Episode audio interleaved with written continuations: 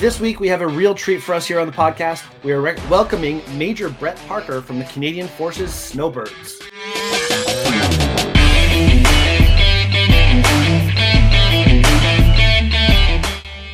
Hi, uh, hi, uh, good afternoon, or I guess morning. I probably guess afternoon there, I suppose. yeah. It'll be morning when this airs. So, uh, very nice to meet you uh, just a few minutes ago, and thank you so much for being here, Major Parker. I'm a little bit fanboying right now. I don't know if you've already noticed, but uh, I think Mark and maybe the rest of us are yeah. as well. Um, yes, definitely. it's awesome. it's a very impressive thing that you do, and I'm just going to first let the world know uh, uh, why you're here and what you do. And then we're going to say hi to the, the other co hosts, and then we're going to get into our meat and potatoes of the conversation, so to speak. Uh, first of all, uh, Major Brett Parker, pretty much as, as I've been told, you are the boss of the Snowbirds. And I don't know if, if, if boss is a term that's used in the Snowbirds as a, a normal thing, or if they just call you boss because it's respect and you're awesome. Um, probably both, I would assume. Um, but ultimately, uh, I'm so happy that you're here talking to us today. The snowbirds are something that, as a Canadian, uh, I'm very proud of. I've lived in the States for a long time. I remember when I was living in the States, uh, hearing about the snowbirds and, and seeing stories about the snowbirds was always impressive to me. Um, but I never really thought of it as creative until we started the podcast. We started having conversations of people who we can talk to. And I threw out the, the, the thought of maybe getting somebody from the snowbirds on and it was well received by my co-hosts. And when I emailed you folks and you were all in, I was shocked and very pleasantly surprised. So, um, why don't we say hi to Ryan? We'll start with you, Ryan. Say hey, hey to you. It's been a minute since we've been doing a show. We've had a few mm-hmm. weeks off uh, recently, but how have you been? I've been good, man. I've been working like crazy as always. I mean, that's never going to change. Uh, as you've already talked about, I'm really excited for this show. I've had the chance to see the snowbirds a few times in my life, and uh, it's always been an incredible experience. So, thank you again for taking the time to be on the show. I'm really excited for this one. Aurora, how about yourself? I'm doing great. I'm happy to be back. It's been a just like you said, a few week break, um, doing a bunch of stuff. I've been very busy uh, with work and um, home stuff. Uh, super excited, excited to get into this conversation because I every time I've seen the snowbirds, I've been blown away. It just such literally. a cool experience. Yeah, quite literally. Yeah. Um, so it's super awesome to be talking with uh, Major Brett Parker today, um, and uh, I can't wait to get into the conversation. Awesome, Mark. You're on vacation, and you made a point to be here, so I know you're. Excited. Yeah, absolutely. I'm I'm fanboying as well. I'm just uh, in in awe. I mean, uh, Major Parker. I've I've been a fan of the Snowbirds uh, since I was. I don't know how long you've been around, but ever since I can remember, I've been a fan of the the acrobatics and the aerial stunts that you guys pull off. And uh, I think the last time I actually saw you perform was back in. Um, I think it was 2019 at the Canadian International Air Show in Toronto. Hmm. Um, and I got uh, my friend scored some VIP seats for us, and I got some fantastic photos of the entire air show, but most importantly of the snowbirds. So, um, and also my home my hometown now is Thunder Bay, and I know you guys use that as a hopping point. So there's quite often uh, you'll fly right over my house, which is uh, awesome and even one day I was coming up the highway um, in line with the airport uh, at the runway at the airport, and my dash cam caught I think five of you coming in for a landing. So that was really cool. It was the first car at the lights there, and my dash cam caught you. So I was I was pretty pretty stoked about that when that happened. So thank you so much for being here. I don't know how many questions I've got, but I'm definitely interested to hear some of the tales that I'm sure you've got to tell. Oh, no problems. I mean, that's uh, it's great to obviously it's fantastic to see everyone excited to be here as as am I. And uh, I guess uh, Mark will be passing through Thunder Bay, uh, weather permitting, hopefully on Thursday, this Thursday on our way to Borden this weekend. So perfect. I'll, I'll, I'll fire a note to my uh, my fellow photographers to let them know you'll be landing there. Yeah, yeah, we should be making through Thunder Bay probably by around the noon around noon time. By the time we lose right. hour, the hour on the transit. So, but yeah, it should be somewhere around there. Perfect. Perfect. Very cool.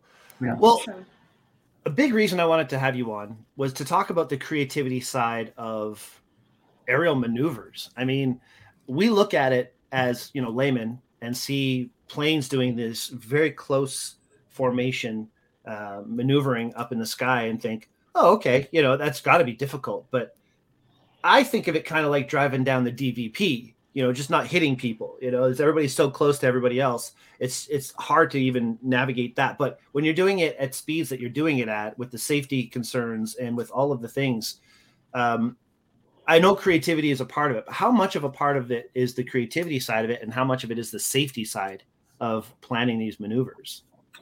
Well, be honest, actually, it it's kind of both, I suppose. Um, obviously, the the safety aspect is pretty much why we we spend so much time. Like we have a good six to seven months worth of workup training uh, to get to our you know our to get to we get to say show ready. Um, we just finished our acceptance show our acceptance show completed this past thursday from the commander of the air force.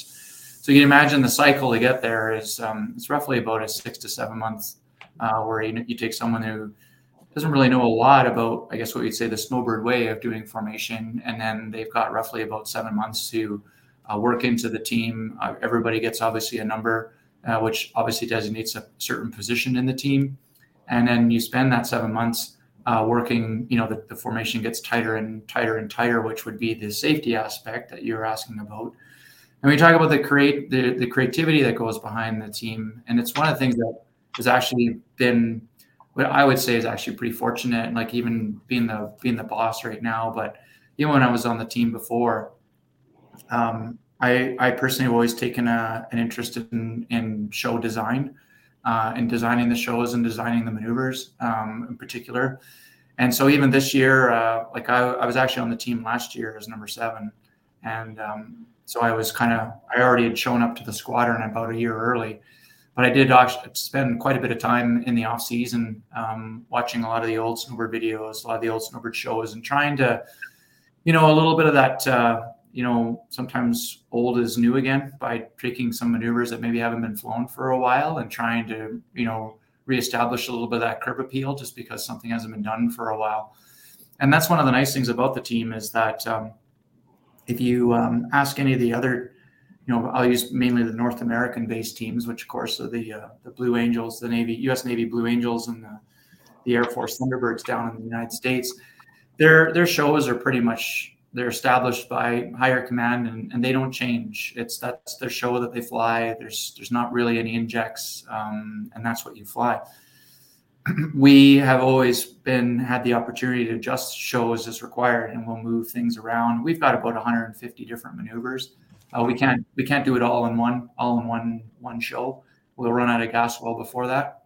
Um, so you, you know you, you kind of have your little playbook and and you pick and choose uh, from that playbook that would hopefully work and and ultimately it's all about you know the crowd appeal and hopefully people leave the show you know saying that they've they've had a, a snowbird experience and hopefully they leave with a smile on their face and and um, and you know obviously you want to come back and take pride in about what we're doing and who we represent, which of course is every Canadian. We, we we're obviously all Canadian military members, like uh, active military members, but you know a large portion of what else we do is uh, we talk about being ambassadors for Canada, and um, you know we go down stateside all the time, and you know pretty much uh, tell people that you know we are part of the extension of our country and, and proud of who we represent and the way that we do things. So I guess that's a long-winded answer as opposed to what you're asking about. But yes, there is training, but then there's also that other aspect of it from the creative piece that goes into it.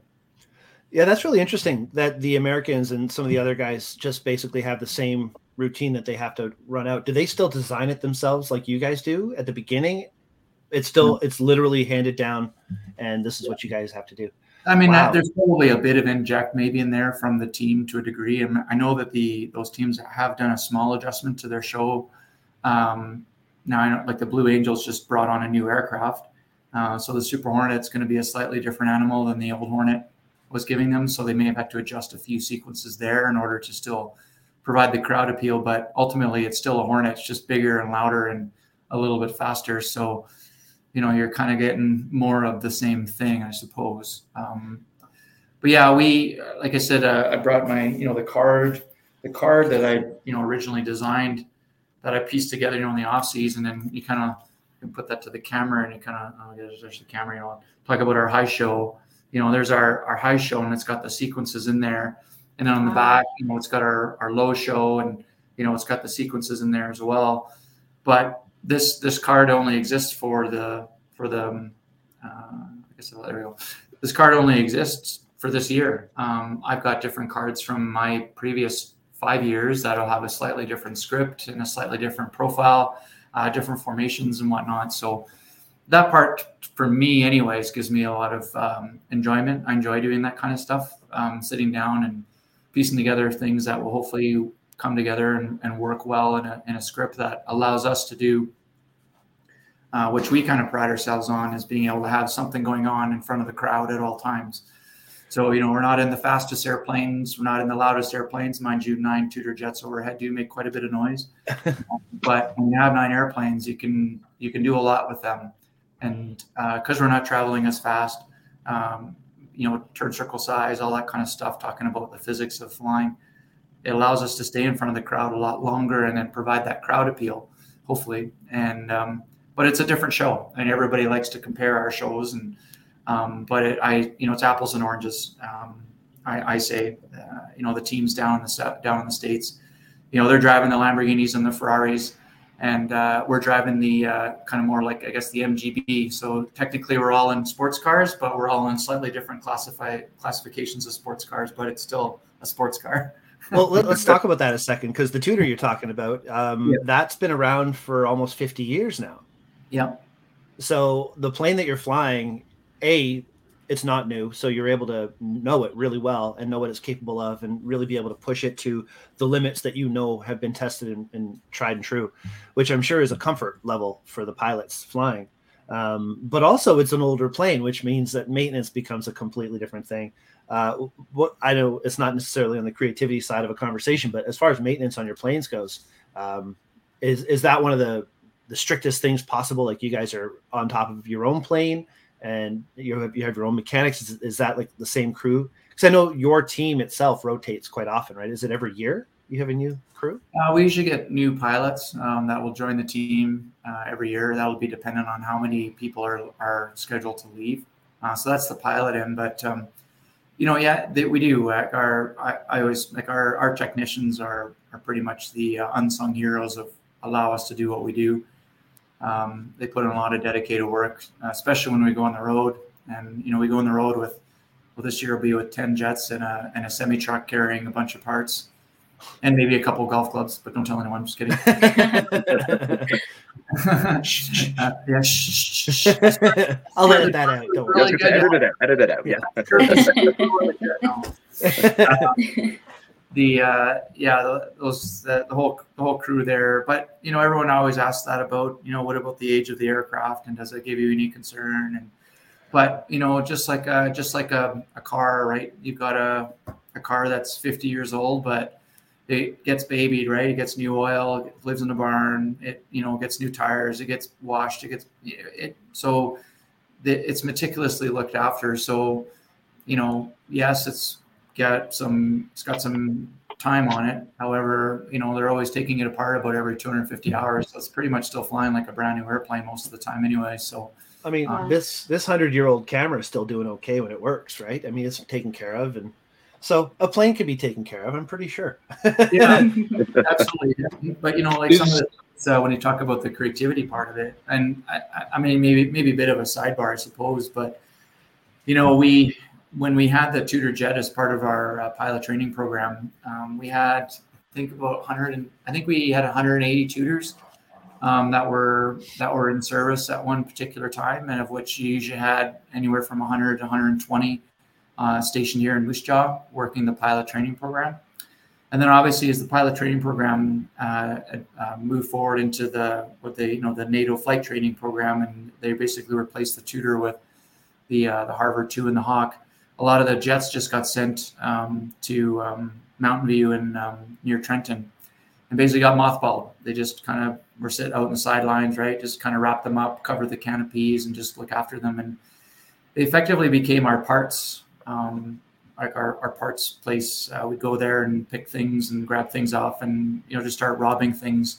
Uh, you know, it could be something as subtle as a as a as a airspeed indicator or an altimeter or even a screw or something like that that was you know maybe put in there when Canadair built the airplanes back in the 1960s and then trying to find that particular screw now is a very challenging thing so you end up you know using all these uh, all these airplanes that are sitting there that aren't flying anymore. Um, but obviously, that's still a finite number of screws or whatever, right? There's only so many of them, and you know, the longer obviously we continue to use the jet, um, we still go through those things, and so now we've gotten to the stage at, with for some for some items where they've had to actually, you know, from the creative part of it, actually manufacture some of those pieces again. Um, so now we have an ACS shop, which you know basically goes and bends metal and does welding and all this kind of stuff, and makes and fabricates pieces that are no longer on like old airplanes anymore. So we've had to, you know, again rely on the you know the creativity part of it in order to be able to continue to be sustaining the jets that we need in order to do our job. It's very Canadian you know, I love that. I love everything from the fact that you do have control of creativity, that you do have say in the routines, that you have uh, your own people making your parts. Uh, again, something to be proud of, something mm-hmm. to be mm-hmm. really, really proud of. So that's great. Um, now, I also know, speaking of something to be proud of, your mission is pretty much to inspire people. Um, and it's kind of a platform for recruiting in some ways too, isn't it? Absolutely. So I mean, that's when when you have such a good example, it's definitely something that.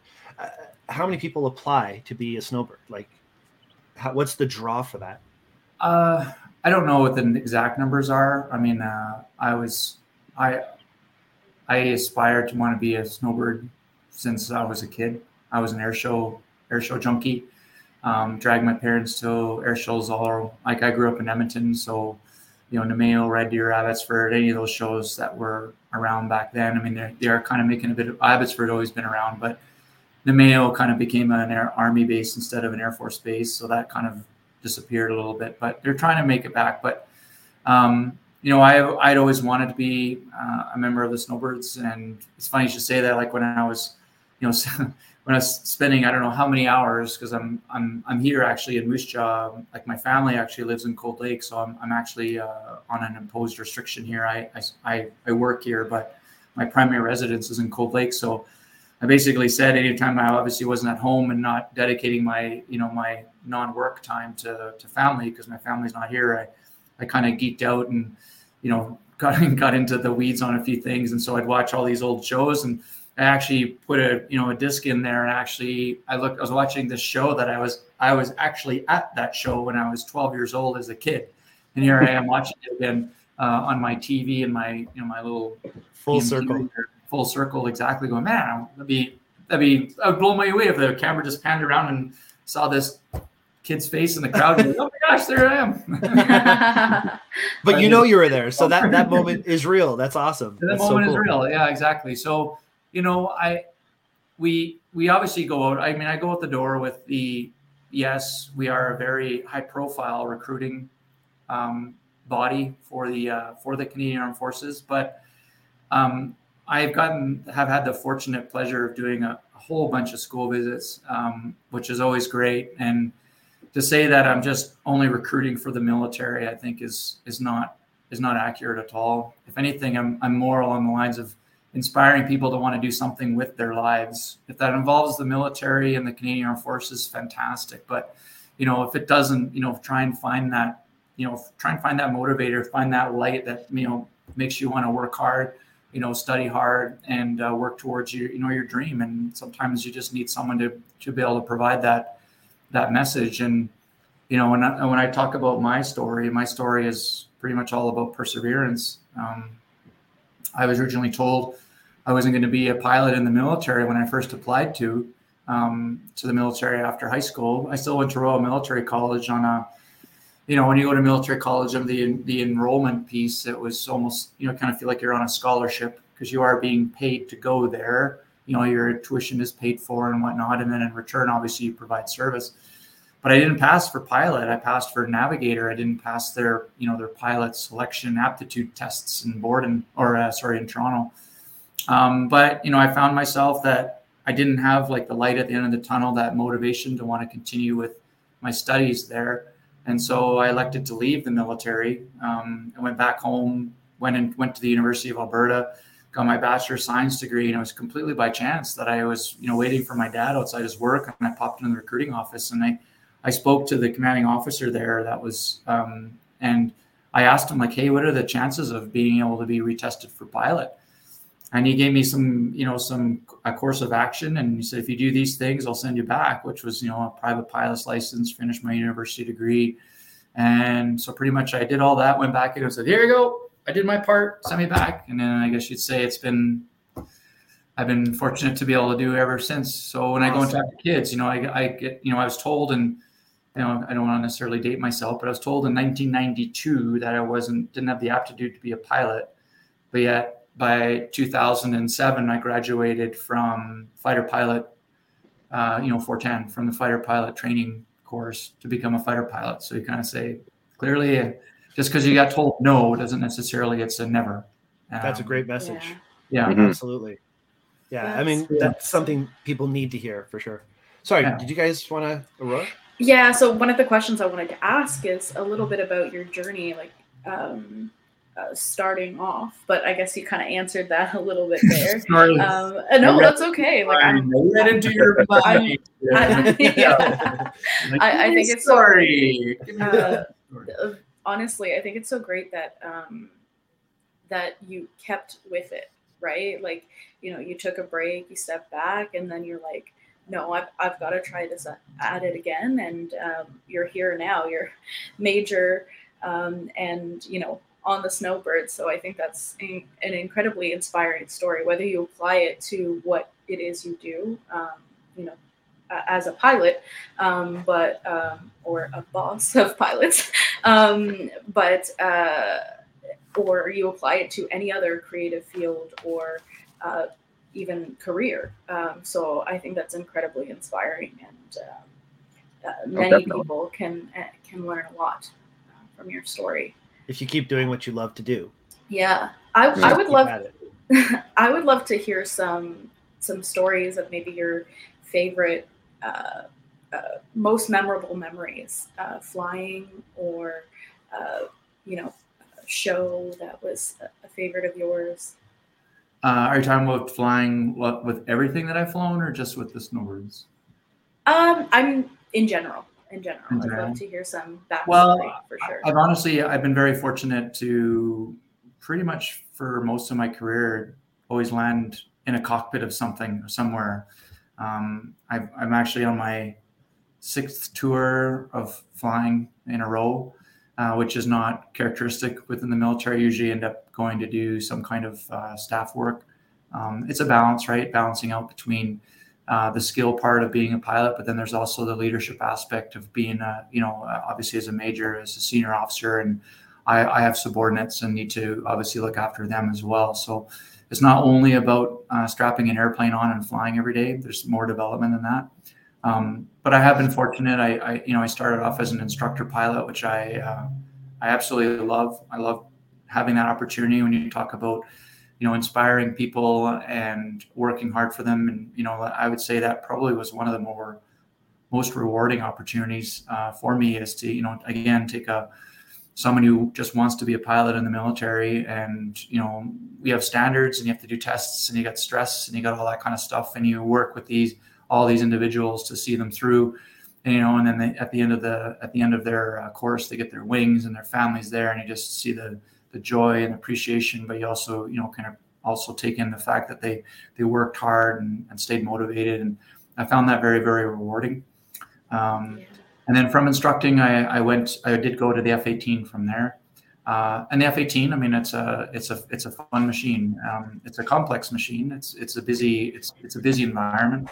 I know uh, you know Top, Top, Gun 2, Maverick, and all that kind of stuff. Obviously, there's a bit of glamorization in, in there to a degree, but it's a it's a busy job. Like there's a lot of system. You know, the, the airplane itself is very easy to fly. It's you know you're not really a say a fighter pilot. Yeah, okay, you you, you take off and land and whatnot, but you're more of a you know, like a systems operator uh, versus necessarily just uh, pulling, going around and pulling G and then going to the bar and having shirtless volleyball games.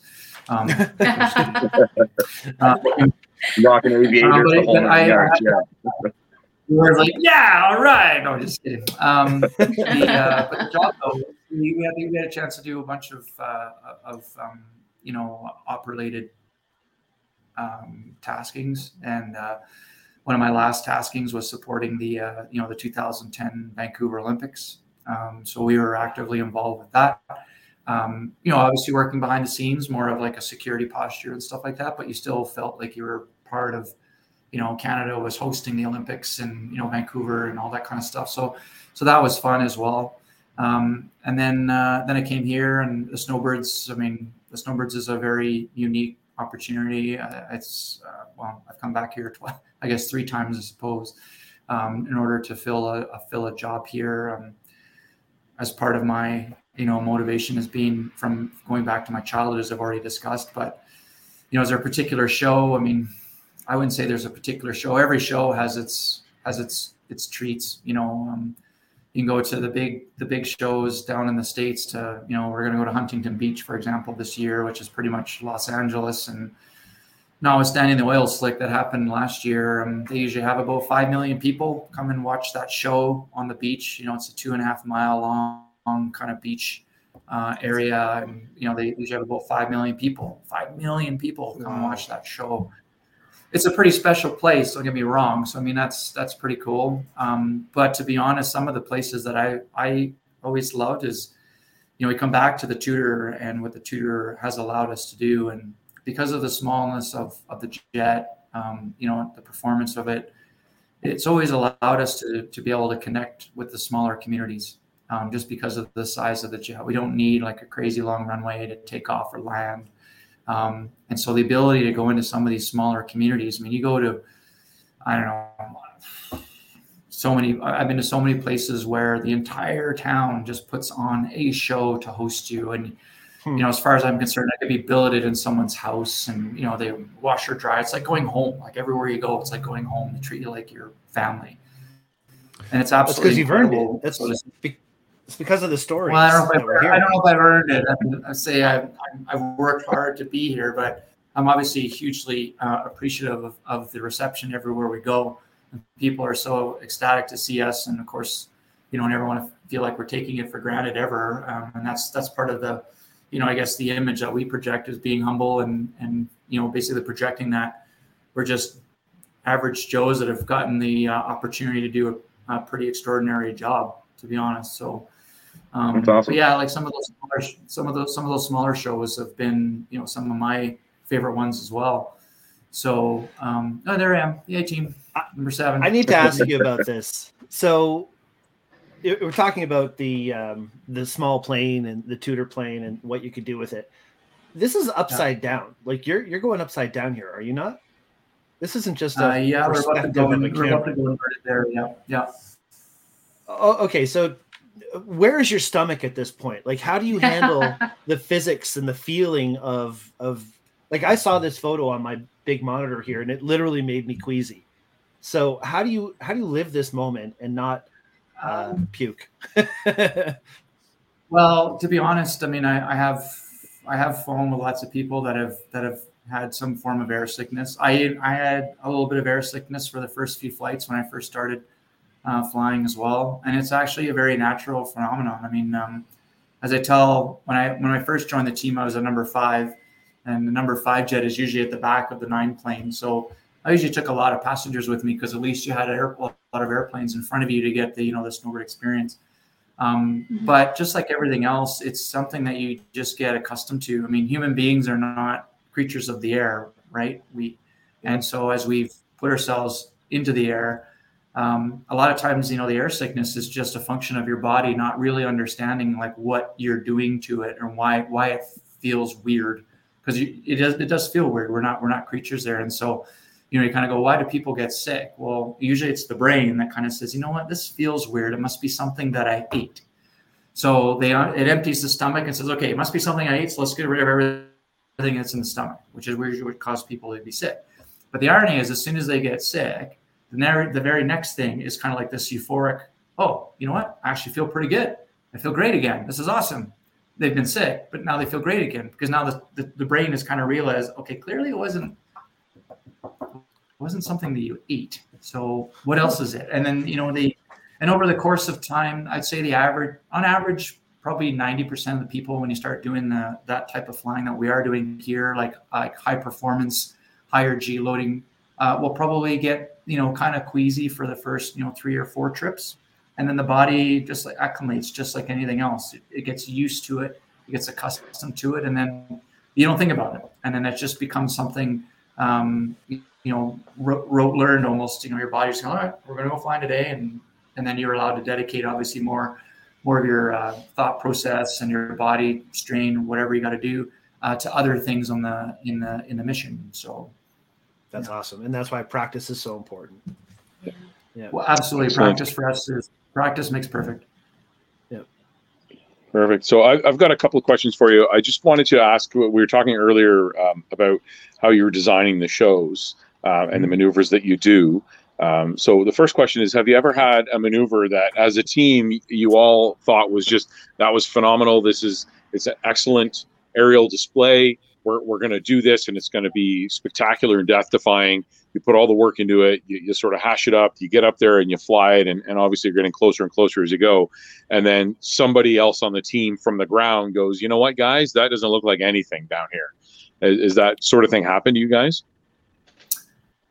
Um, it does, to be honest. Uh, I wouldn't say it happens that frequently, to be honest. Like most of the time, uh, I would say the majority of the maneuvers, the less dynamic maneuvers, are probably like the biggest crowd favorites.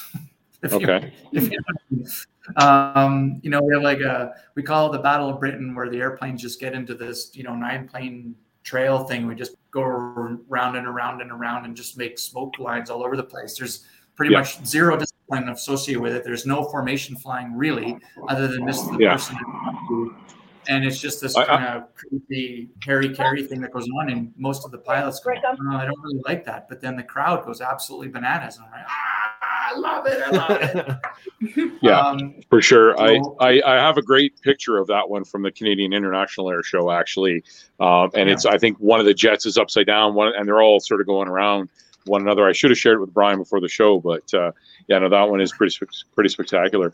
Um, the next question I had was we have um, um, we talked earlier about the service to the to the uh, Tutors. Um, is there a, a, projected end of life for those, or are you guys just going to continue to make your own parts and keep them flying as as long as possible? And if so, have they talked about a replacement for that for that airframe? Uh, so right now, I believe the uh, date for the Tutor has been it's been it originally was was 2020 obviously that's gone by. Okay. Uh, yeah it's been Thankfully. pushed to 2030 2030 and you just have to realize like originally i guess part of the um, the usefulness of this of the Tutor at least up until 2000 was you know you had the team that, that pretty much showed up in 1971 so it had almost 30 years of as a squadron going around and and obviously doing what we do. And uh, you can imagine the appeal when you could go up there and fly nine airplanes and then land, and then you, you go and you know you do your your um, recruiting slash motivational speeches or whatever. But so when someone asks you like, what what what can I expect to fly in the military? Like, what's the military going to get me to fly? And you kind of go that airplane, that airplane, just that those nine airplanes you just flew that we just you just saw you will fly that airplane. That's what the military is going to get you to to get your your you know your pilot wings on. And so that obviously had some pretty good appeal from a motivation point of view. Like this, this is what you're going to learn how to fly an airplane.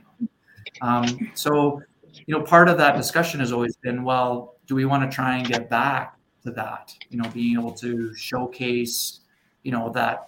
Well, the motivation part of getting to the military is you'll get your hands on this airplane. And so that's how it historically was. Um, what that's going to end up looking like, you know, past 2030 or whatever that end date is going to be, uh, I, I couldn't tell you what it's going to be. I know that's what it was up till this stage. Um, and so, yeah, I'm hoping, hopeful that it, it, you know, it does get replaced. It gets replaced by something that can still provide, you know, a snowbird experience. Um, and I'm sure we'll be able to figure figure it out. We'll go back to the drawing board, use our creative mind, and we'll give me an airplane, and we'll figure out something to put together that hopefully will make Canadians proud of what we do. Awesome. Perfect. Excellent. And then um, the last question I had in that run was the the sheet that you just held up for the low show and the high show. Um, yeah. What what is the the ceiling and uh, and what would dictate the, the conditions to to switch the shows and how easy it is for uh, you guys to to actually do that switch? Is it you practice both shows coming up to it just in case the weather changes and you have to switch show? Yeah, so we have uh, so basically our our high show, which is all the looping and rolling and stuff like that. I keep going the wrong way for the camera. My lefty righties are all mixed up. Yeah, must be the Monday. Um, so our high show is typically 4,500 feet. So from the ground, you need a 4,500 4,500 feet for weather. Uh, so if it's higher than that, um, we can get in any of our loops and rolls and no problem. Uh, if it's less than 4,500 feet, then our low show, our low show is, is pretty much where it's a loop. It turns into what we call a wrap. So it's effectively a flat, a flat loop. Okay. Um, but if, but more or less the uh, the ground tracks, we call them the ground tracks, are effectively the same. It either goes in the vertical for a loop or it goes in the horizontal for a wrap, and it's all dependent on the weather that pushes us up or down. Um, we do have a flat show, and that has to be really crappy outside. Um, basically, we can fly a flat show to a thousand feet, but it's really just our nine. We'll only do our nine plane stuff. There'll be no splits and whatnot because typically, if it's a thousand feet of uh, weather, there usually the visibility is kind of lower. So to do to split nine airplanes going all over the place and then trying to run a rejoin and whatnot can have its own potential for issues. So it's um, and then we, so so yeah, so those are the two prime, the two main ones that we'll usually fly is the the high show and the low show. Um, what one thing that I particularly did this year was I, I endeavored to. Um, so our, our team is actually, from a statistics point of view, is, is fairly junior this year. Um, we we brought in four new uh, wingmen, um, and then also I was a new boss this year. So we had a new boss and, and four new four new wingers and um, that would be traditionally what you'd say is the um, the more complicated year from the traditional snowbird time. We used to do two years on the on the squadron. You know, you'd show up your one year, you were the junior person and had to figure it out, and basically water skiing behind the jet and trying to just stay ahead of things. And then the next year, you were you were the senior person, and you had to teach the next junior person that would be coming in behind. And it was only a two year gig and so there's a fairly high rate of turnover for for uh, at least the pilots going through the squadron. Uh, we realize it's not sustainable in order to you know continue to um, you know the, the airplane is even though it's not it's not a complicated machine, but it can be a complicated machine to fly well. Even though it's got bells and cranks, doesn't have any computers, doesn't have anything like that in it, but to actually like fly it well, it can she can be a little bit finicky at times. Um, so obviously, experience is is does have its merits. So we've increased the uh, the time on squadron for um, uh, people that come here, like especially the pilots. Instead of doing two years, they're now doing anywhere from four to five years uh, on squadron, and maybe on the team for three, maybe four seasons, and then maybe rotate into our standard cell, just so we can retain some of that experience um, to a degree, so that we can continue to do our job until obviously we get further down the line, and then see what what ultimately is going to be um, uh, replacing um, our, our, our jet. So when I designed the high and the low show, um, a part of the, also the, the, the sequences that I put in there are also based on some things in the show are a lot easier to train to than others. So that Battle of Britain that you have a great picture of that takes all of about I don't know, however long it takes the pilots to stay clear in a nine plane. Um, it's pretty much trained to. So it's a very easy sequence to train to. So that's the lag back cross, that picture. Oh, um, oh, okay. That too is where that's also a very easy sequence to train to, but that is arguably probably one of the biggest crowd favorite things that we do, the five plane lag back cross. So like that lag back cross. That. Was that right? Yeah, that, that good thing. I always cheer when I see it. Yeah. oh yeah, no yeah. that that sequence is very easy to train to. Like Bob is easy to train to. Um, but we have other other items that aren't as easy to train to. Um, for example, like inverted. Inverted flying takes a lot of practice because it it basically you have to revert your brain to what you need to do with the controls, and everything's reversed. So you imagine you just spend 2,000 hours flying an airplane one way, and then you roll upside down, and you only can do that for 20 second stints because of the oil and the fuel um, that gets fed to the engine. You only got 20 second stints to try and tell your brain that you got to do everything in reverse in order to fly inverted formation. Um, so that is a very technical one and does require an extensive amount of training. And so you get into that balance of, you know, when it comes to show design, um, what's my experience level? Uh, how much time am I going to have in order to build up to some of these sequences? Because some of them, the crowd, um, you'll see the you would see say the we call it the double take go by, right? And you know you have one airplane is upright, and then there'll be two airplanes on the wing that are inverted, and then another guy at the back end is upright. So you have like a top and a bottom shot as the as the jets go by. Yeah, there you go. Um, so you know you see that, and, and it flies through in about I don't know maybe 30 seconds for the show. The amount of work that goes into getting to that stage is significant and people don't really appreciate it and this is one of those maneuvers that i would say is a, a very pilot centric maneuver so you have to gauge you know this is part of you know my job in the off season is to gauge like do we have i have it on the card. We have that sequence in our show but we also have to be realistic with it as well and kind of say well do i have the time the resources uh, the experience to be able to, to train to that maneuver? Or knowing that people love battle of britain i could literally go by in a four plane with something significantly less dynamic a looping, a rolling, whatever that the guys could probably pick up in the span of a trip. And now that goes into the show instead of that maneuver. And so that was also part of the, you know, the creativity part when I designed it was also balancing out how much time do I have, the experience level, and whether, you know, some of these goals on here would be achievable in order to make, you know, good on a, on a start date for when we need to go out on the road. Does that make sense?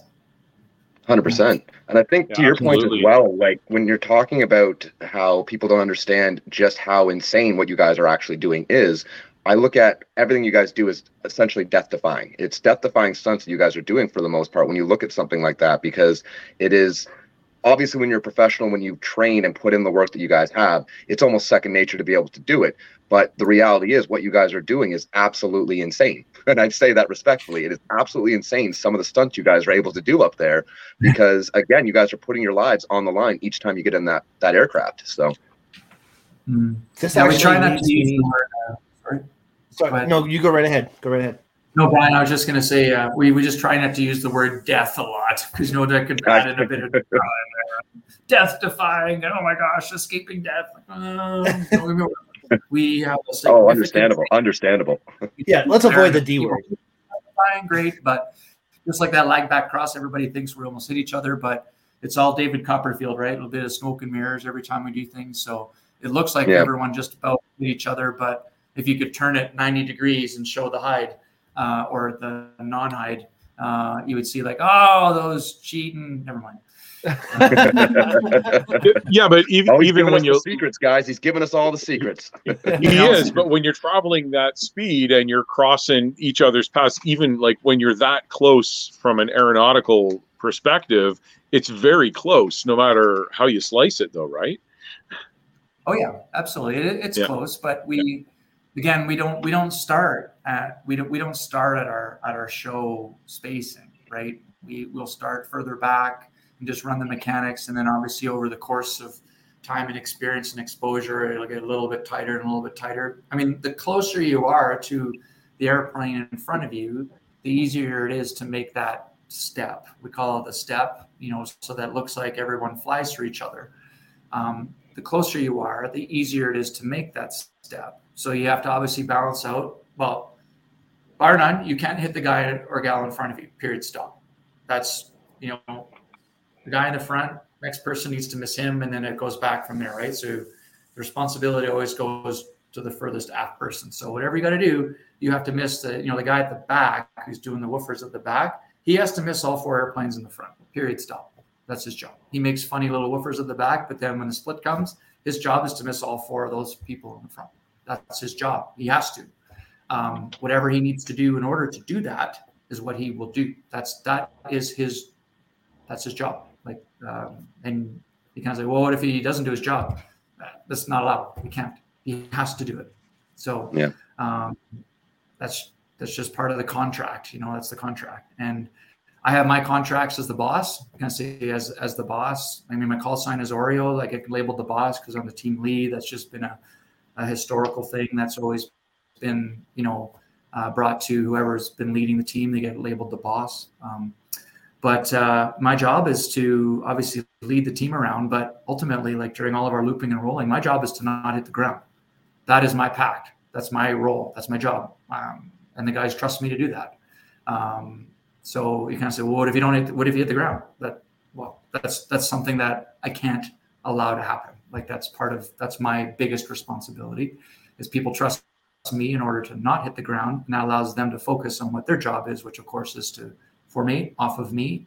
And then obviously, depending on where they are in the formation, they also may be responsible to miss guys that are even closer to them. The guys that are in the periphery, like our outer pilots or solo pilots, like they still have to miss guys on the inside, right? So it's not just everyone has a role and a responsibility to do in order to make you know the formation uh, work within the scope of of the show ultimately, so that we're safe. Um, and that's always that's always bar none. But as we go out the door, like our our first priority is spectators, safety of the people on the ground.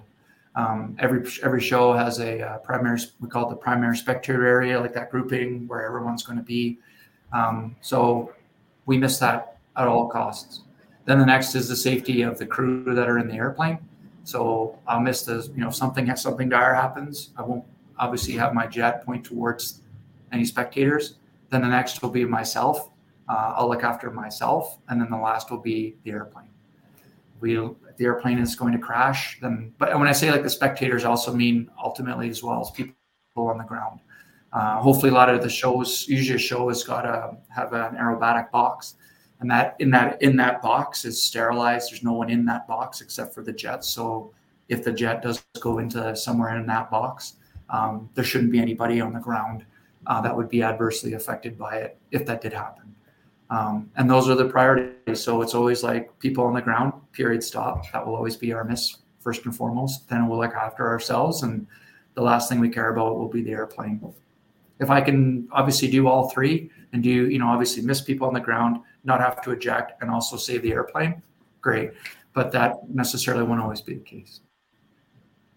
The mental toughness that you must have is absolutely incredible. Like it's just hearing you describe that to me, it, it's mind-boggling to think that uh, you're able to to process all that, be aware of it, and be confident enough as well in your abilities to say, I don't even really think about it to that degree. Right? It's one of those you have to be aware of it, but the mental toughness that you have is absolutely admirable. I, am going to relate that to in photography. They always say your first 10,000 photos is when you're just learning and all this and that. And photographers go through this training process and you know, I feel like I've been doing it long enough now that I have confidence and I can do things and I can think of it and do it and whatever.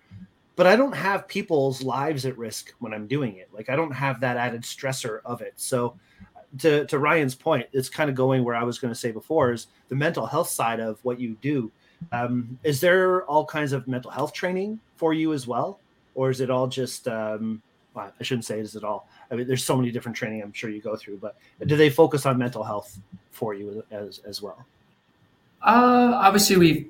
I, I think even just from a society point of view, right? We've we've progressed a long way with with mental health, uh, just in general, right? There's a lot of um, under a lot more understanding on, you know, how how people operate and and whatnot. And I wouldn't say we we don't necessarily dwell on that kind of stuff and and you know prepare ourselves for that because ultimately that's a really really really bad day um, if I do have to get to that stage. But obviously, uh, the military does have um, that support staff available to assist with that. And you know, we, we have had our had our, our accidents in the past, and and we've had this you know the support network in order to to help people through uh, that. Do we do we pre-arm them with that? No, I, I would say it's more along the lines of we focus more on the training part of it, uh, the training so to make good decisions, and sometimes they may have to be split split second decisions. Uh, but ultimately, um, being able to, most of the time during shows, anyways, um, you're usually at a speed uh, that affords you the ability to gain some altitude, slow things down, you know, mentally process what's happening. Um, that's part of the, you know, even just the military training.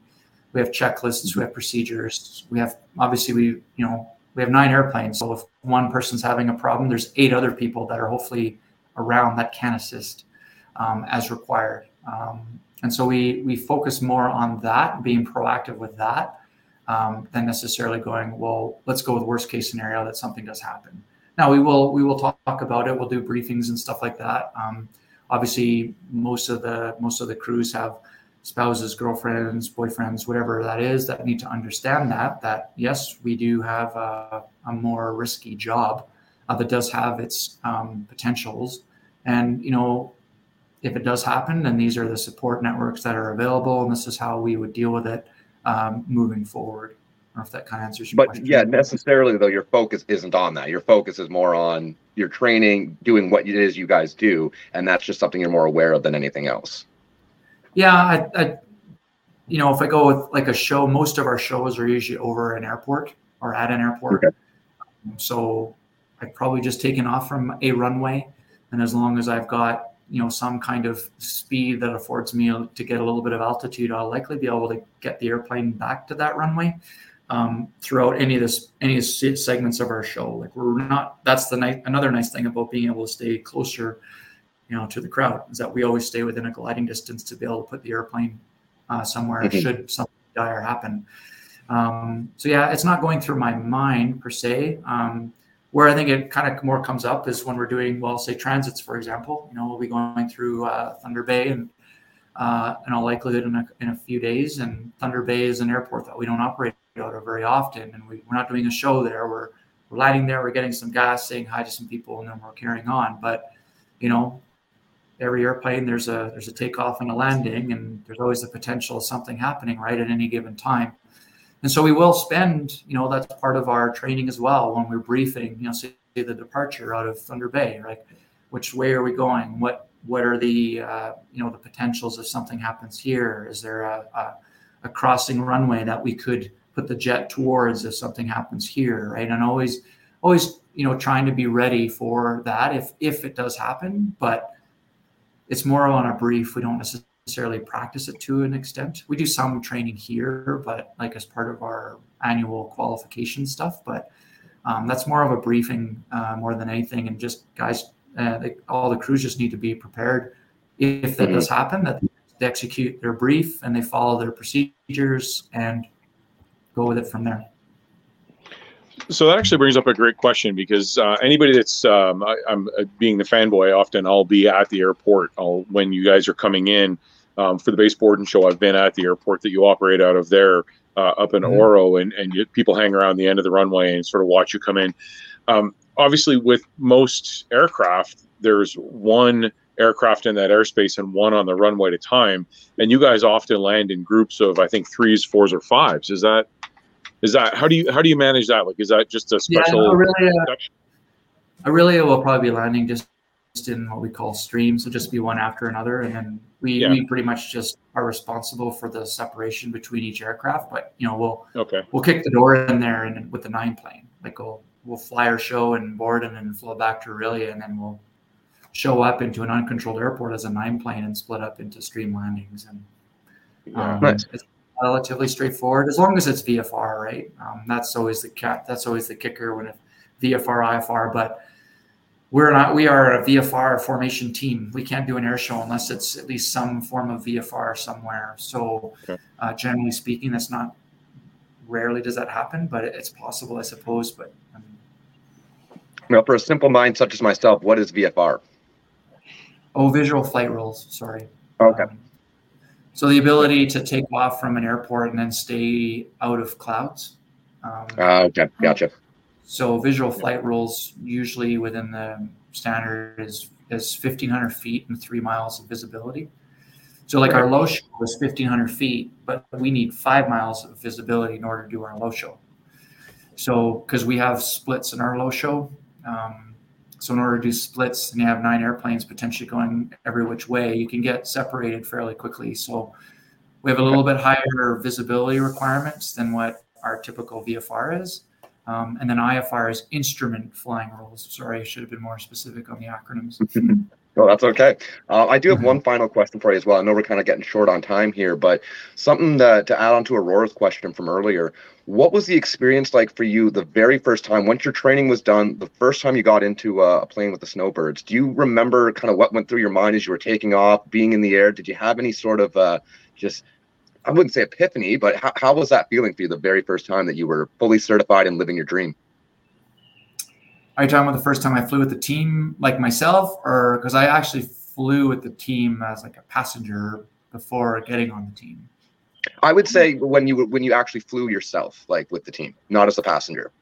Yeah, it was a very special moment. Actually, I, I would say probably the biggest thing that, or the most, you know, momentous occasion that I remember was the first time we we went out with the with the nine planes, and everybody was solo for the first time.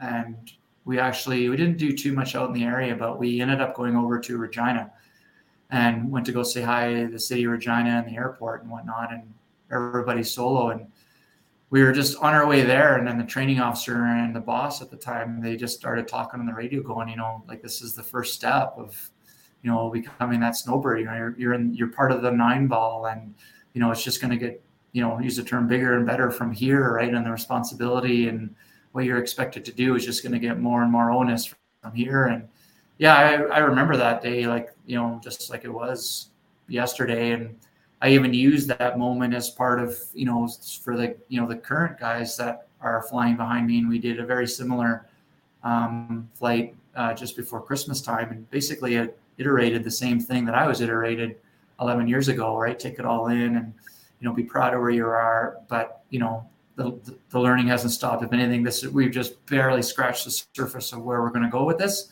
But you know that kind of congratulations, enjoy this. This is part of all of what you're going to be doing for the next at least two years, hopefully more.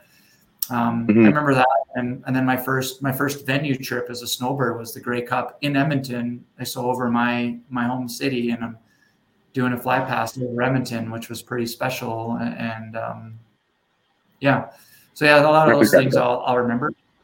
And to be honest, probably one of the biggest times I, I, I was just just past, this past Thursday was actually landing from uh, from the acceptance show. You know, I've mm-hmm. wanted to be I've wanted to be the boss, uh, be the team lead uh, for so long um, as part of my career ambitions, and um, to be able to take a script that I put all that time and effort into during the off season piece it together, take all the challenges that we've had over this over the winter time and into the spring, and then see it all come together and basically fly the was almost our one of our very first times flying through the entire show uh, for the a general who was clapping and appreciative and just you know he had a big smile on his face and to climb out of the jet and my family was there. And you know you could tell that you know my wife could tell she's just you did it. You know you, you did it. You you actually you did everything that you wanted to do, and that I I will remember that day for sure. That's uh, awesome. Uh, even though it was only four days ago, that that still is uh, a very huge, huge you know tick in in my career, but also from my, my life, from what I've been trying to do with myself over the last I won't say how many years because I'll just date myself. but still well, very inspirational. Very inspirational. um, All right. I have two questions real quick. I'm okay. Sorry. Um, really quick. Uh, you mentioned your call sign earlier. It doesn't have to be whatever time you guys want. Sorry, Rory, didn't mean to Oh, okay. Thank okay. you. Um, so uh, I, you mentioned your call sign earlier. Um, oh, yeah. Yeah. Uh, so how did you come up with your call sign?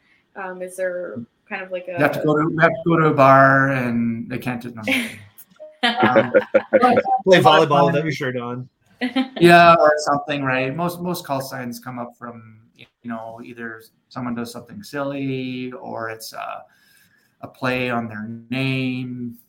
I well, just see. You have to have we have to have a drink. No, I was kidding. Deal. I, yeah, I was just on in. you have a drink. No, I'm just kidding. Um, yeah, call signs are just they're. I guess you'd call it sort of the a bit of the old, old school sort of fighter pilot way where people just get call signs and it's funny most people just call you by your call sign and won't even know your first name and just show up to squadron and they'll just call you by your call sign and they won't even know what your name is and then one day it'll be like, a commanding officer like has anybody seen daryl uh, who's daryl Jason, like Jason, who's Jason? I don't know, you know, ping pong and bling or whatever. I'm like, oh. Um, so yeah, I mean, I'm not gonna lie, I do like Oreo cookies. Um, yeah, but uh, yeah, a lot of times call signs just come from uh, from you know doing silly things or you know you know play on their name or whatever. So I'm going to leave it at that. I'm going to keep Okay. a little bit of a uh, little bit of suspense on that. that's that's I just- perfectly fine. That's perfectly I- fine. I just have this thought in my head of how many Oreo cookies did you have to eat to get that call sign? Well, needless to say, a lot of places when I go where I go, the there there'll be like uh, you know the organizer will have like a little stash of Oreo cookies. I'm like, oh, just if I need more Oreo cookies and having enough time trying to fill in the red flight suit, let alone, let alone having like cookies for a late night snack after a social. Um, That's sorry, awesome. Aurora, was your second question?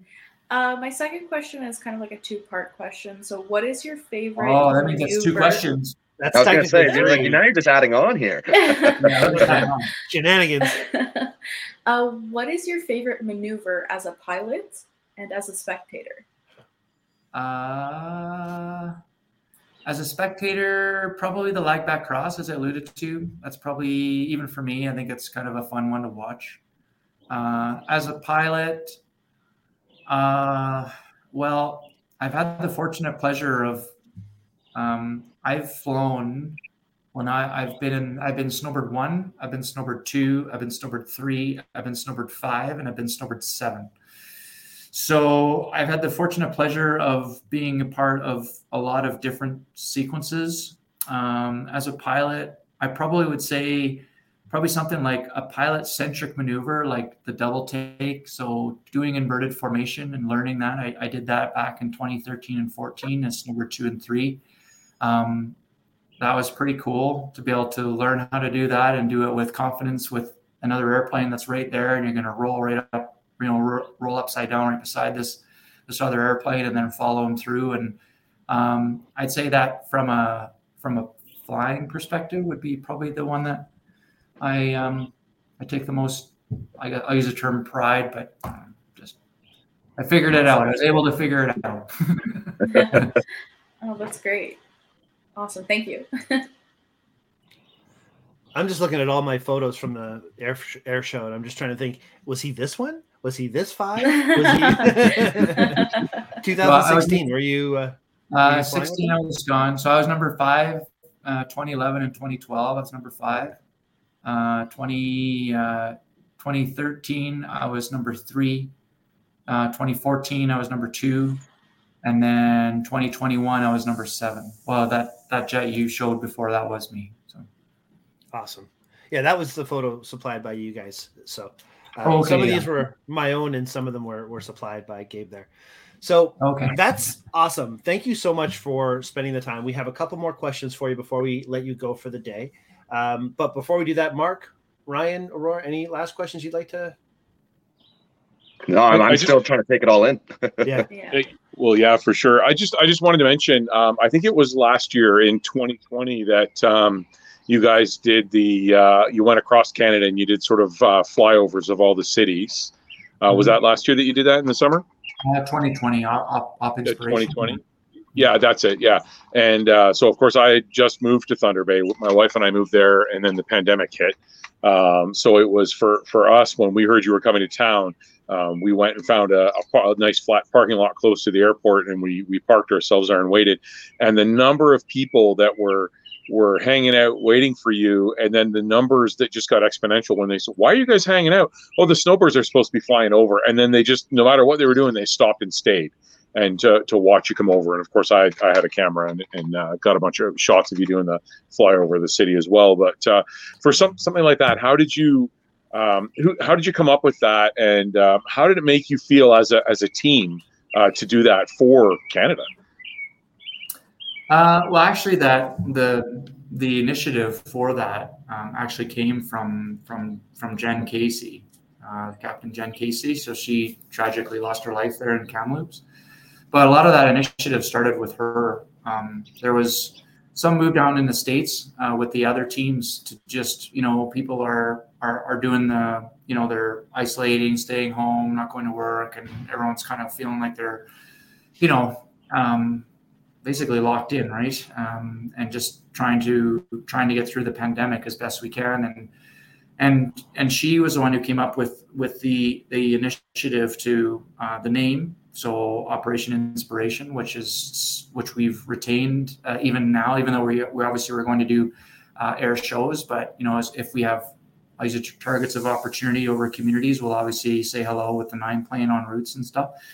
Um, but she was the um, yeah she was the starter of all of that, and it, it caught a lot of um, a lot of traction and became you know a very uh, an amazing actual you know the, the, the amount of people that um, came out and took it in and just the reception and the feedback that we got from that uh, initiative was phenomenal. It's ironic actually down in the states it didn't it didn't fly down there very well at all. Most people could care less. They're they're like i want to go back to my air shows and but up in canada you know again, it's it's so difficult because our, our country is so big and we're always so limited both both with with gas and, and time and everything to be able to get across our entire wonderful country and say hi to all the people that would love that we'd love to go say hi to. It's just it's just very difficult for us to be able to do that. Um, it gave people obviously a lot of pride, uh, both obviously within the squadron. I mean, like you said, you go to any one of those airports and it's just flanked by thousands of people that just want to come out and see the team and and uh, yeah, it just you know I wasn't on the team in 2020 um, for that, but I know uh, obviously leading up to Kamloops, uh, I know that um, the guy, the, the people that were on the team were feeling you know an incredible amount of pride just by virtue of the reception that all the Canadians to, that were showing for this this initiative. So yeah, it was um, it was a pretty amazing experience for sure. Awesome. And it's also quite a legacy for for her as well to have come up with the idea, and um, you know the situation that happened is unfortunate. So I think this yeah. is a great legacy for her as well. Absolutely, absolutely. Um, that was that was her, and that, that was also part of that. You know, why we we kept the name as well, right? To uh, to show that the legacy of what was, you know, the even just what it was intended to do. Um, even though like we necessarily going around to all of the communities and just not doing air shows because air shows weren't going on in, in 2020, right? It just there was no you weren't allowed to congregate and run an air show, but there's there's none of that going on at all. So you're kind of like, well, what can we do to just make people, f- or at least show to people that hey, we're all in this together um, right? To show that a little bit. And the amount of people just like, you know, what, just hearing the jets overhead just gave me a, you know, the spider sense on the back and put the hairs up and just kind of, you know, made them made them feel good about something when all you hear is just nothing but bad info. Like it's just yeah. nothing but bad news everywhere, bad, bad, bad, bad, bad. And but you know what, the team is gonna come say hello and gave people something to look forward to. And I I, I think that was was huge. Um, and I'm obviously so so happy that it was such it was so uh, highly regarded and and you know we're going to continue to keep that going like both within its name and obviously what we endeavor to do on a day-to-day basis. Awesome. Awesome. Thanks very much. Mm. all right. So this leads us to our final questions. Now uh, before we went live i asked if you had a challenge for our listeners. Um, have you thought of something you'd like to offer up as a challenge? oh boy. Mm. Not to put you on the spot or anything. No, we can, we can come back to it or pass I by. I did find that difficult, a difficult question because it's it's a little bit open ended as far as we say like a challenge. You know, uh, other than I could say that the challenge, I challenge you to you know to you know keep your eye on the prize and and do what I did. Right, challenge yourself to you know even in the face of of uh, being told no, like find a way to make a yes. There's always a way to make it a yes. So I challenge you to make your dream a yes. You know, something like that. That's about. That's perfect. That's ex- exactly. I think with a lot of our guests too, that's what the challenges end up being. It's they're challenging our guests to do exactly what they challenge themselves to do each and every day. So that's a perfect answer. Okay, then yeah, yeah, for sure. All right, and then the last two questions. Uh, one of them is tool of the trade. So, as photographers, you know, we get asked what's in our camera bag and gear and this and that that's not necessarily what tool of the trade is. Tool of the trade would be something that you rely on, whether it's an ideal, a concept, um, a practice, or a tool um, daily that really is the most important thing that you fall back on uh, from day to day. Um, I would say actually for me, uh, especially when especially when things get busy, um, a tool to trade for me that allows me to even function most of the time for me is physical fitness. To be honest, um, I I usually find that I think better. Um, I'm more awake. I'm more aware. I'm more on top of things. Um, and I found that, like even when we go on the road and uh, I'll go, you know, obviously we stay in lots of hotels and, and stuff like that. I will endeavor to do uh, a workout in the morning. Obviously, it wouldn't be something that's going to completely tire me out, but it gets the blood flowing, gets the heart rate going, gets the brain thinking. Um, and so I find like that is probably one of the biggest tools to trade, at least for me, that allows me to operate um, as efficiently and as effectively as I can. I can usually tell like if I've had a, a poor, you know, a poor sleep and I didn't exercise and whatnot, and then I'll go out there and I feel like I'm just fighting against the jet. And um, I, you know, obviously as a wingman, I have those are usually the days when I had my poorest flights, and I'd be watching the video debrief. And even though like on the ground, it probably was uh, probably fine, and most people wouldn't have seen it. I'm in the, you know, in the debrief just beating the crap out of myself and debriefing myself um, for all the uh, the errors that I made, and a lot of it come. A lot of the times, I usually found it came down to my my psyche, my psychological part, and it usually starts for me with some kind of physical fitness. Awesome. And the last question, and it's it's a fun one, is oh, what's your jam? What what song just gets you excited? Like in Top Gun, it's all about the music, right? Highway to the Danger Zone, all that kind. Of, do yeah. you ever? I don't. A side question: Do you ever listen to Danger Zone when you're flying? But second question, the real question is, what's what's your jam? So we may we may or may not, due to the age of the aircraft, um, have what we call an uh, an ADF on it. So it's an old uh, basically an old directional beacon, if you will, that you used to use back in the days to find an airport or uh, you know a place. Everything's all GPS now, um, but we do have this. We do have still uh, an ADF on board, and the ADF frequencies allow you to dial into AM AM radio. Um, so there are two AM radio stations in in around Moose Jaw that you can pick up. One is 750 and one is 800. One is like the oldies, and one is basically like classic rock. Um, so there have been times where I felt, uh, and you've seen Iron Eagle. Anybody seen Iron Eagle? Yeah, oh, yeah. Eagle, yeah. Louis Gossett Jr. Yeah. Like that, yeah. So you almost feel like you're Iron Eagle, and there. I'm not going to necessarily say that I have, but there may or may not have been the potential opportunity to dial in a radio station while, while you're flying, and then there may or may not have been a Kenny Loggins you know, song that awesome. Not going to confirm nor deny, I see. confirm nor deny that. so, yeah, it's okay. Nobody um, watches this show, so you don't have to worry about yeah. it. there's like music. I mean, I do, I do love music, um, and I like all kinds of genres. To be honest, uh, I would say I'm, I'm probably more like an '80s guy. Um, that's kind of what I grew up with as kind of an 80s guy. I, will pretty much run 80s music a lot of times. So to say there's a specific song, hmm, probably not, but I guess that also puts Danger Zone in the wheelhouse since it came out in 86. But technically, yeah. Um, not that I knew that, like your name. uh, I wouldn't say there's necessarily a song per se that puts me in my jam. I just, you know, sometimes just good beat, and obviously a lot of portions of our show uh, is all about the music. And um, you know, and that was probably one of the biggest things when I was watching a lot of the old, old, old um, shows when I was, you know, building a lot of the sequences on here, was listening to the music and you know going to you know some of the snowbird shows as a kid, and you hear this snowbird music, and you know some of them like the David Fosters and the Stephen Vitale music, like Flight of the Snowbirds and whatnot, that were like a staple for the shows, and yeah, I still you know, kind of. And when we walked out to the Jets again on Thursday um, to start our, our march out for our show on Thursday, they were playing, you know, the David Foster Flight of the Snowbirds. And again, it just kind of, you know, standing up. And so you're just kind of like, all right, we're, we're going to go do this. Let's do this. It's going to be good. That's awesome. Um, yeah. So that, that was kind of fun. Um, not, not kind of fun. That, that was pretty cool. So I wouldn't say there's one particular song that necessarily gets it going for me. I just something that's got a good beat, and then obviously I got my good headspace. If I've had my workout, that's all. Go, and then it just it becomes let's go time. Let's do this, and off we go from there. Well, now, before I- before we before we, we, we cook this turkey here, Brian, I do have one final question because of the the oh, amount of time Oh, here we I gotta know. I gotta know. I gotta know. Now, one Do final you question. or do you not?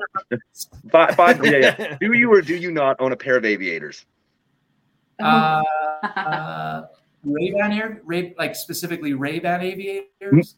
Uh, maybe not specifically Ray Ban. Do you do you have aviators that you're rocking and you're doing the whole uh, Top Gun look or no? Uh, not really. Like the, and I wouldn't say the like the shape of those old school Ray-Ban ones that he would have worn in in Top Gun, but I think the glasses that we have this year, uh, who makes them?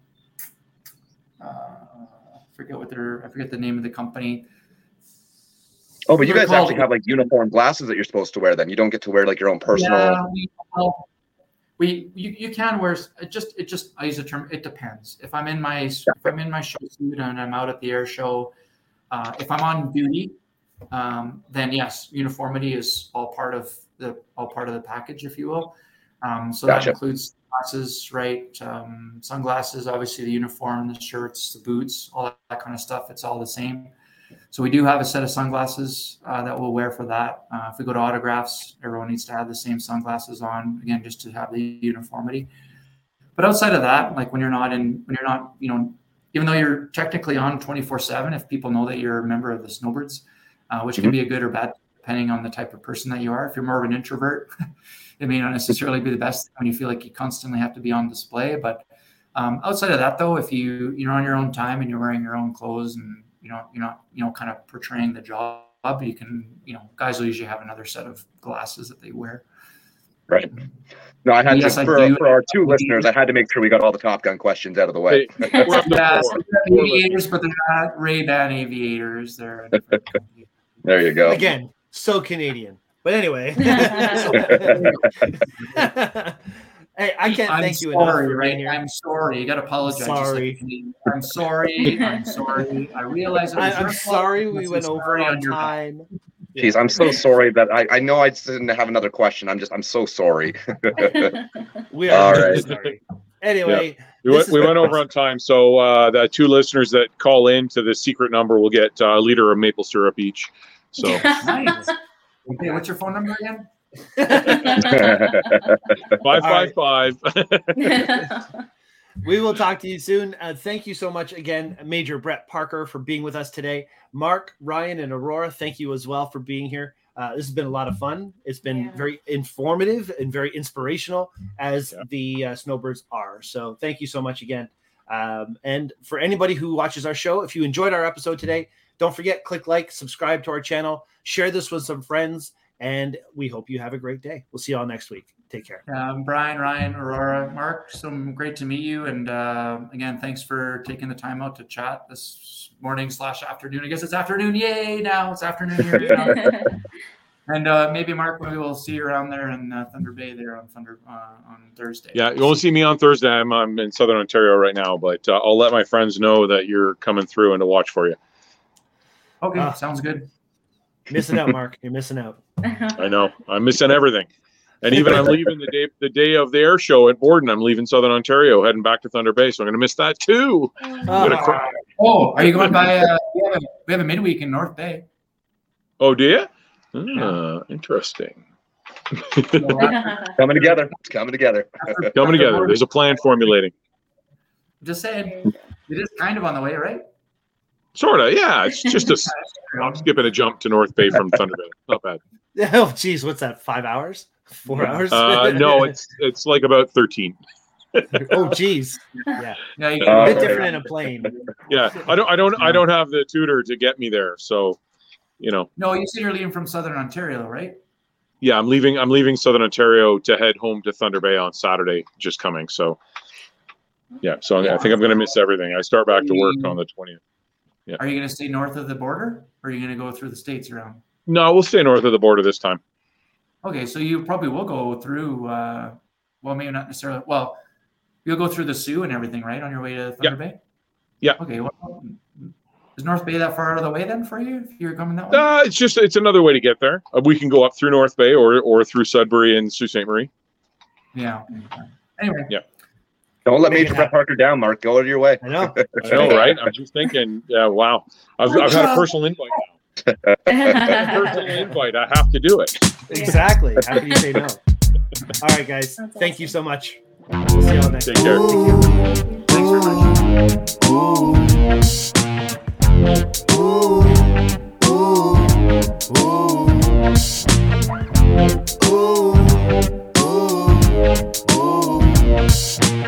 Ooh, ooh, ooh.